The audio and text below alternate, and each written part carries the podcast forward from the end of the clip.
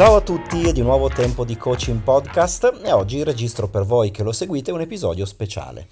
Non speciale come gli altri tre della serie che erano tali perché avevamo ospiti qui sul podcast, ma eh, speciale perché mi trovo lontano, lontano dai luoghi abituali dove lavoro, dove vivo, naturalmente sono anche i luoghi in cui il podcast solitamente prende vita, quindi diciamo eh, se non speciale particolare, ecco, un contesto diverso dal solito. Sto guardando in questo momento una grande finestra a vetri che dà sul mare e spero che un po' di quest'aria pulita, calma, un po' di questa luce forte di un primo pomeriggio di luglio resti impressa in qualche modo nelle parole che stai ascoltando e arrivi così anche a te. Essere lontani da ciò che è abituale per me è lo spunto da cui prende vita in presa diretta l'episodio 80 di Coaching Podcast, che sono stato a lungo in dubbio se pubblicare o meno perché una delle opzioni era quella di fermarmi proprio del tutto per un paio di settimane e quindi staccare anche dal podcast. Poi in realtà ho scelto diversamente e anche in questa seconda estate di vita del podcast eh, credo che continuerò a pubblicare in modo costante e ne sono anche contento. Dicevo che eh, essere lontani è l'origine dell'episodio che ho intitolato appunto allontanarsi. No? Ne sono contento perché in realtà l'estate con i suoi cambiamenti può portare anche della freschezza nei contenuti che eh, riusciamo a creare, a pubblicare. Quindi mi sono detto ma perché no? Andiamo avanti e eh, rimaniamo sul pezzo continuando con un episodio a settimana.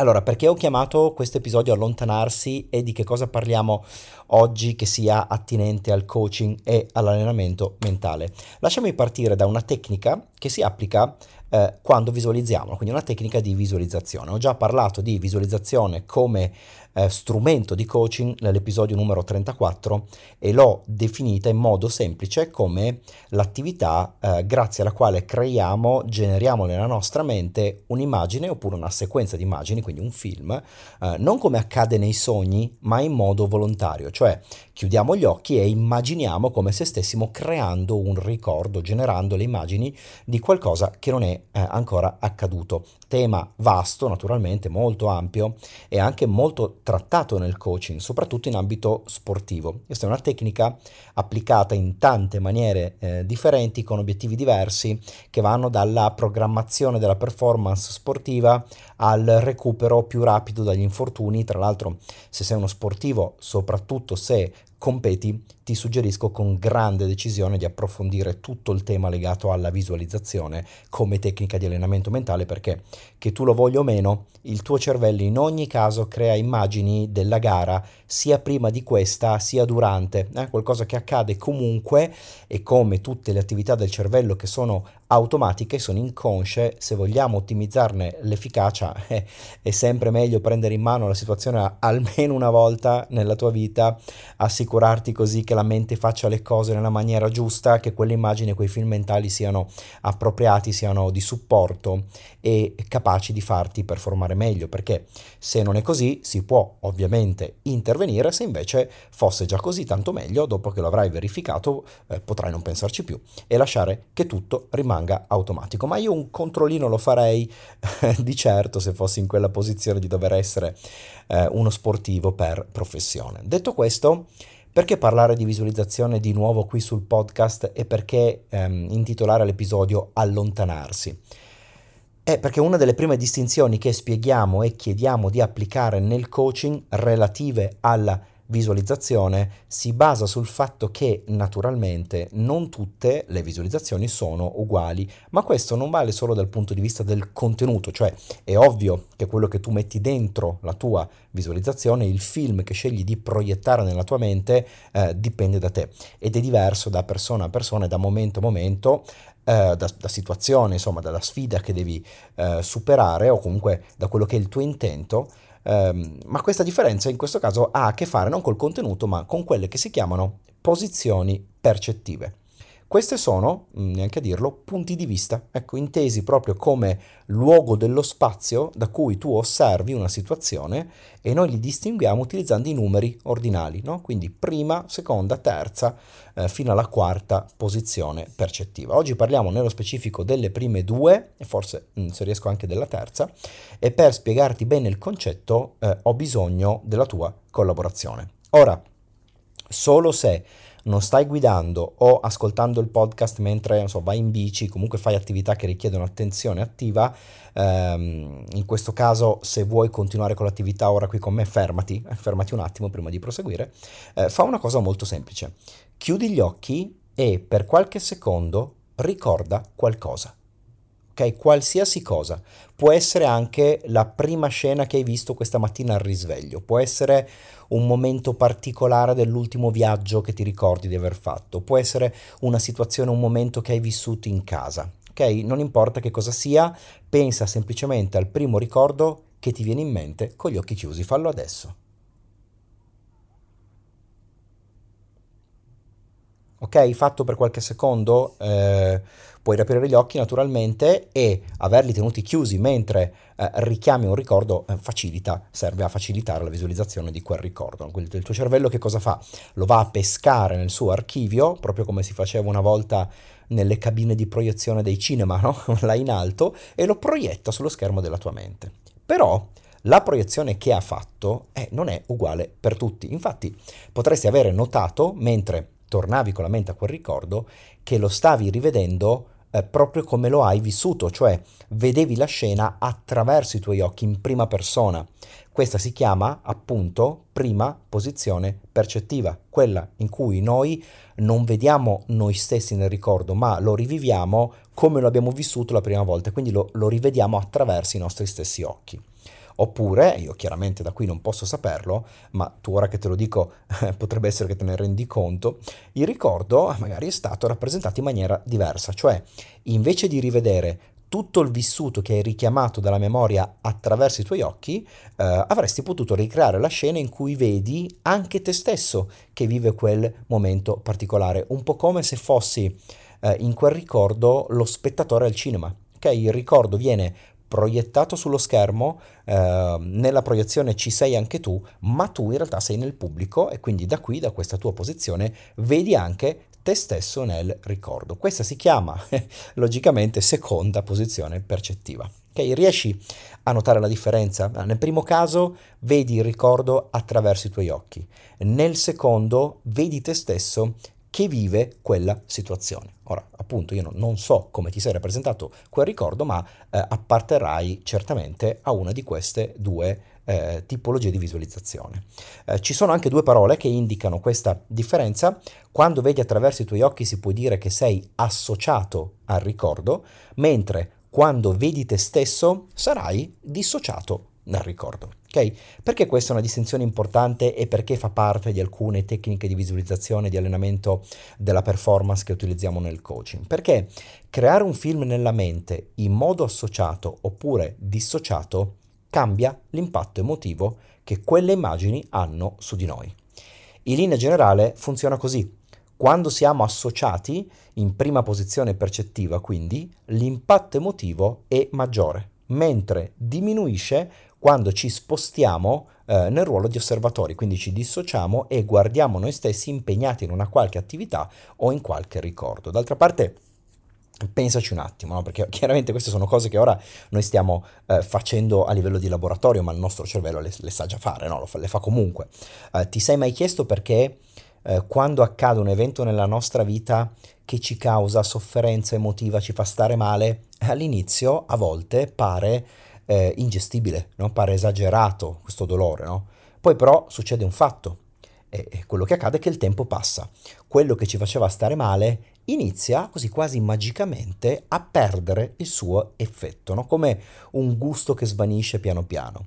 E dopo la giusta quantità di tempo la situazione non è più insopportabile come era all'inizio, ma diventa gestibile, no? fino a risultare in tanti casi anche indifferente. No? Se tu pensi so, a un grosso dolore, un grosso momento difficile della tua vita che però è accaduto vent'anni fa, eh, vent'anni fa mentre lo vivevi probabilmente avevi un coinvolgimento emotivo eh, molto forte, intenso, oggi riesci a eh, parlarne, ricordarlo, analizzarlo in maniera eh, che non ti tocca, non ti sposta eh, le no? quindi in maniera molto più fredda, molto più distaccata. Ma com'è possibile no? che un fatto che prima ci eh, coinvolgeva anche in maniera eh, forte, intensa emotivamente, in modo profondo, dopo qualche tempo eh, non ha più nessun potere su di noi, perché il fatto è lo stesso, non è cambiato l'evento, ciò che è successo è successo, no? Rimane così. Che cosa fa la differenza? Eh, la differenza c'è perché ciò che è cambiato è il modo in cui il cervello si rappresenta quell'evento, quel ricordo, cioè la maniera attraverso la quale, se quel ricordo viene a galla, eh, il cervello lo proietta nella nostra mente. Okay? Una delle differenze più importanti, nel senso di impatto emotivo, risiede nel fatto che il tempo in genere dissocia i ricordi. Cioè, senza che tu te ne renda conto, quando eh, ricordi un evento molto indietro nel tempo che ti faceva stare male allora, te lo rappresenti adesso come se fossi lo spettatore al cinema, quindi vedi te stesso nel ricordo, sei eh, nella seconda posizione percettiva, non vedi più quella scena attraverso i tuoi occhi in prima persona. Questa è una delle straordinarie operazioni che il cervello compie quando elabora il passato e se vogliamo in un certo senso lo distorce a nostro vantaggio, no? a tutela del nostro stato mentale per contribuire al benessere. Eh, ti posso assicurare che se tu eh, parli con qualcuno che ti racconta di un ricordo del passato anche molto in là nel tempo e ti dice eh, ancora oggi ne soffro, al 99% se lo starà rappresentando ancora oggi in prima persona. Quindi non se ne sarà per qualche motivo dissociato nella rappresentazione. Quindi per il cervello è come se fosse accaduto ieri. ok? Ed è ovvio che un essere umano possa starci ancora male. Comunque, questo era solo per farti capire uno degli effetti del cambiare posizione percettiva eh, di ciò che immaginiamo e che visualizziamo. Per completezza, come ti dicevo poco fa, ci sono anche altre posizioni percettive, ad esempio la terza è quella in cui tu pensi a un ricordo del passato o a un evento possibile del futuro e mentre lo fai vedi te stesso che guarda la proiezione su uno schermo di un film in cui sei il protagonista. Quindi fai quella che si chiama doppia dissociazione. Vedi te che guardi te stesso dentro un evento, un ricordo passato o futuro, e questo lo usiamo nel coaching quando vogliamo dare a chi fa visualizzazioni ancora più controllo della scena, lo mandiamo in cabina di regia a governare tutto quanto poi da lì gli facciamo fare delle cose interessanti nell'ottica di migliorare la sua performance sportiva o performance in generale. Ok? Detto ciò, ora credo che avrai iniziato a comprendere che se ho chiamato l'episodio allontanarsi, eh, naturalmente non è un caso. Eh, sì, perché quando noi ci allontaniamo da una situazione ci stiamo spostando dalla prima posizione alla seconda posizione di percezione. Questo perché molto spesso è un bene. È un bene per tanti motivi. Il primo di questi è che, come dico spesso nei corsi e nelle sessioni di coaching, la somma di emotività e razionalità di un essere umano rispetto a un evento è costante. Che cosa vuol dire che la somma è costante? Eh, vuol dire che quando l'emotività sale, la razionalità diminuisce. Ed è vero, eh, chiaramente, anche il viceversa. Ma allora, se dissociarci da un evento e cominciare a proporlo alla nostra mente come un film di cui siamo protagonisti invece che in prima persona abbassa, come abbiamo detto poco fa, l'impatto emotivo di quell'evento, allora vuol dire anche che aumentano gli spazi, le risorse mentali per la razionalità. Ed essere più razionali, rendere più logico, organizzato e profondo il nostro pensare è uno degli strumenti più efficaci che possiamo utilizzare per risolvere un problema, ad esempio, oppure trovare una soluzione creativa, oppure ehm, terminare un conflitto, gestire una negoziazione. Okay? Più riesci a essere razionale, più trovi soluzioni, soprattutto se stai cercando equilibri che durino sul lungo periodo. È molto improbabile che una decisione fortemente emotiva causi equilibrio sul lungo periodo. Se accade eh, è fortuna, a volte succede ma è casualità, è fortuna, non puoi affidarti a un processo emotivo per generare nel tempo equilibri stabili, perché quando sei emotivo di solito fai la prima cosa che ti viene in mente e quella decisione è presa in un ventaglio di opzioni limitato proprio dall'emotività stessa. Ricordati, il tuo primo pensiero difficilmente è il tuo miglior pensiero.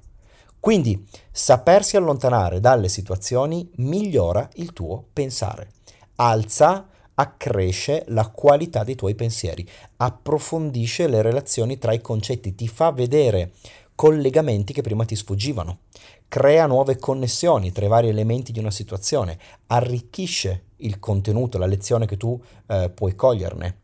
eh, pensa che alcune strategie legate al problem solving eh, fanno uso in maniera anche raffinata di un sistema simile, eh, simile a questo chiaramente, anzi facciamo così.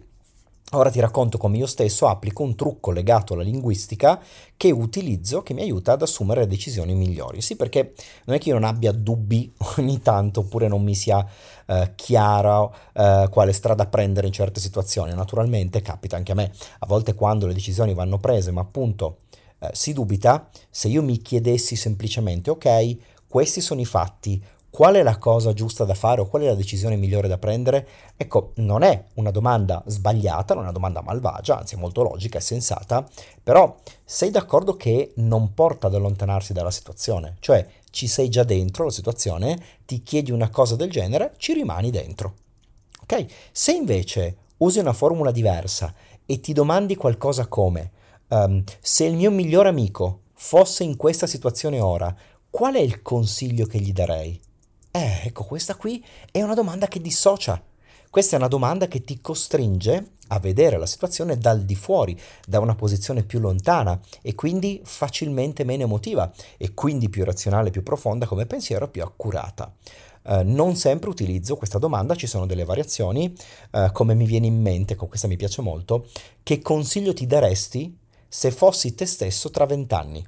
Dove qui invece giochi sul tempo, per dissociare, invece che sulla posizione, no? Cioè, se avessi vent'anni di più, che cosa suggerirei di fare al me stesso di oggi? Ecco, così è detta un po' meglio. Questa è una gran bella domanda che sfrutta la linea del tempo per aiutare la tua mente, la tua testa a dissociarsi da una situazione dentro cui è e per la quale deve prendere delle decisioni o trovare delle soluzioni. Tutti i modi linguistici semplici ed efficaci per cambiare posizione percettiva e di fatto allontanarsi allargare la cornice che inquadra un determinato evento sul quale sei chiamato a prendere decisioni. Di certo negli anni l'ho usata con altri questa domanda, cioè l'ho proprio posta io così eh, anche a persone con cui lavoravo con l'obiettivo di allontanarli dalla prima posizione di percezione e allargare il loro orizzonte, mostrare loro un quadro più ampio e aprire in questa maniera soluzioni eh, più intelligenti. Ora però non è tutto qui perché complice il fatto che oggi io stesso come ti ho detto all'inizio, sono lontano fisicamente, concretamente, non solo mentalmente o linguisticamente da abitudini, orari, anche luoghi, posti, persone con cui vivo a stretto contatto quasi tutto il resto dell'anno, mi torna alla mente la necessità che diventa un invito per te di stare di tanto in tanto lontano dalla tua vita, allontanarsi.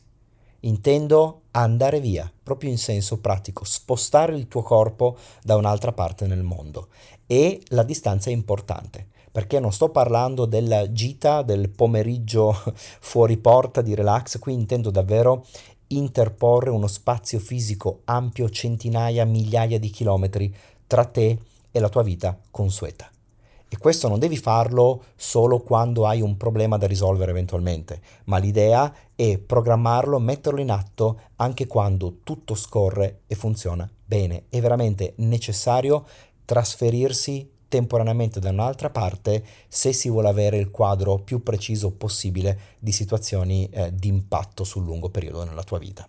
Attenzione, non sto parlando di andare in vacanza, ecco, quella, quella è qualcosa che già eh, di solito eh, le persone fanno, no? Parlo anche di lavorare in posti diversi, parlo di trasferirsi per un certo periodo, magari anche solo qualche giorno, una settimana, in un'altra postazione di lavoro, in un'altra città Okay, da questo punto di vista sono in crescita le attività che ci permettono di lavorare in maniera nomade e rendere tutto quanto compatibile con il resto che dobbiamo tenere in equilibrio, cioè i rapporti ovvi con la sede fisica del nostro lavoro e le eh, relazioni che alimentiamo, quindi anche la nostra vita privata.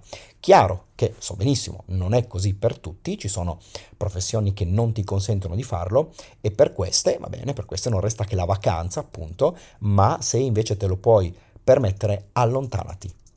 Perché quale meccanismo rompi quando lo fai? Quale meccanismo metti in crisi? Metti in crisi al solito, di nuovo, ancora una volta, una delle due ormai famose, irrinunciabili tendenze del nostro cervello, quelle che trovi spiegate nell'episodio 8 e nello specifico quella che ha a che fare con la costruzione continua di schemi, di pattern, di strutture che la nostra mente compie nel suo eterno tentativo di entrare in risparmio energetico. E ovviamente se tu te ne vai, se cambi fisicamente posto, eh, qui l'impatto è forte perché prendi il tuo cervello e gli togli tutti i riferimenti che ha, proprio in senso fisico, anche solo la tazzina del caffè non si troverà più nello stesso posto dove è di solito, quindi lui non può andare a procurarsela come frutto di un automatismo senza neanche doverci pensare come accade quando sei a casa tua, ma è costretto ad attivarsi, ad accendersi, a consumare energie e a rinunciare a tutti i suoi schemi a cui è tanto affezionato, di cui è innamorato. Qual è il risultato? Attivazione, connessioni, uscita dal comfort, collegamenti nuovi. Sono pronto a scommettere che se c'è uno studio che ora non ho qui sotto mano, non l'ho cercato perché mi sta venendo in mente questa cosa, ma magari esiste già uno studio del genere in cui viene fotografato il cervello nella sua attività quando fai colazione in casa tua o quando la fai per la prima volta nella sala ristorante di un hotel dove non sei mai stato, ecco scommetto che il cervello risulterà attivato in maniera differente, eh, con aree cerebrali che si accendono che altrimenti sarebbero dormienti e che qualcosa di diverso nella testa succede. Ecco, questo è uno degli effetti dell'allontanarsi, dell'andare via. Quando rimani impantanato dentro situazioni che non riesci a districare, dove non sai qual è la scelta giusta, dove magari neanche hai ancora capito la direzione che vuoi dare alle cose, se ne hai la possibilità, vai via. Per qualche giorno fisicamente recati da un'altra parte e ripensaci dopo che sei stato lì un po' di ore, un po' di tempo, meglio se passa qualche notte. Se invece non ti puoi permettere di muoverti, puoi sempre tornare alla tecnica di visualizzazione che coinvolge le posizioni percettive di cui abbiamo parlato prima. Quindi, quando pensi ad esempio a una discussione che hai avuto e che non ha portato alla soluzione di un conflitto, trovati un posto dove restare in solitudine, chiudi gli occhi, richiama il ricordo di quell'episodio e invece di vederlo attraverso i tuoi occhi in modo associato, come probabilmente ti verrà naturale fare, immagina di prendere in mano una videocamera e inquadra il ricordo, la scena da un'altra prospettiva. Spostati, assicurati di vedere te stesso e non solo le altre persone coinvolte e fai caso, presta attenzione a come sei da fuori, a come ti muovi, a come gesticoli, alla faccia che hai. Vedrai che sarà molto istruttivo per te, ti renderai conto di cose che ti danno fastidio di te stesso e che non avevi neanche immaginato. E questo è bene, perché se danno fastidio a te, immagina gli altri che sono lì con te. Eh, magari noterai che sei stato troppo aggressivo con la tua fisicità, con la tua postura, o minaccioso, oppure distratto, non ascoltavi bene, insomma, c'era qualcosa che non andava nel tuo sguardo, non so, comunque dissociarsi, allontanarsi fornisce sempre chiavi di lettura più ricche. L'ideale sarebbe avere telecamere che registrano e salvano le tue conversazioni più significative e scopriresti cose di te a cui non hai mai pensato prima. È un po' quella sensazione eh, che hai quando ascolti per la prima volta la tua voce registrata. Non è come pensavi, non è vero? È ben diversa. O quello che provo io quando riguardo un mio corso, in cui per ragioni concordate con il cliente abbiamo video registrato delle parti, no? Tu pensi di aver fatto determinate cose in un certo modo e invece quando le riguardi sono diverse da come credevi, oppure sono a volte l'opposto di ciò eh, che eri certo di aver realizzato, di quello che avevi in mente. Ok? Questa è la riflessione che un po' di allontanamento, ecco, mi ha ispirato e ho voluto condividerla con tutti voi qui sul podcast quest'oggi. Spero che sia stata utile e che possa ispirare qualcuno. Scrivimi se vuoi approfondire il concetto e anzi, anzi, grazie come sempre, anche se non sempre lo affermo, per i vostri feedback e anche per i suggerimenti su come migliorare l'esperienza di questo podcast per tutti quanti. Li tengo fortemente in considerazione e li implemento tutte le volte in cui anche io credo che possano aggiungere qualità e migliorare questo contenuto. Io sono Francesco Fornaro, questo è Coaching Podcast, episodio 80. Ti do appuntamento per il prossimo, mentre questo volge a conclusione. Noi ci risentiamo tra sette giorni. Passatela alla grande, stai bene, a presto, ciao!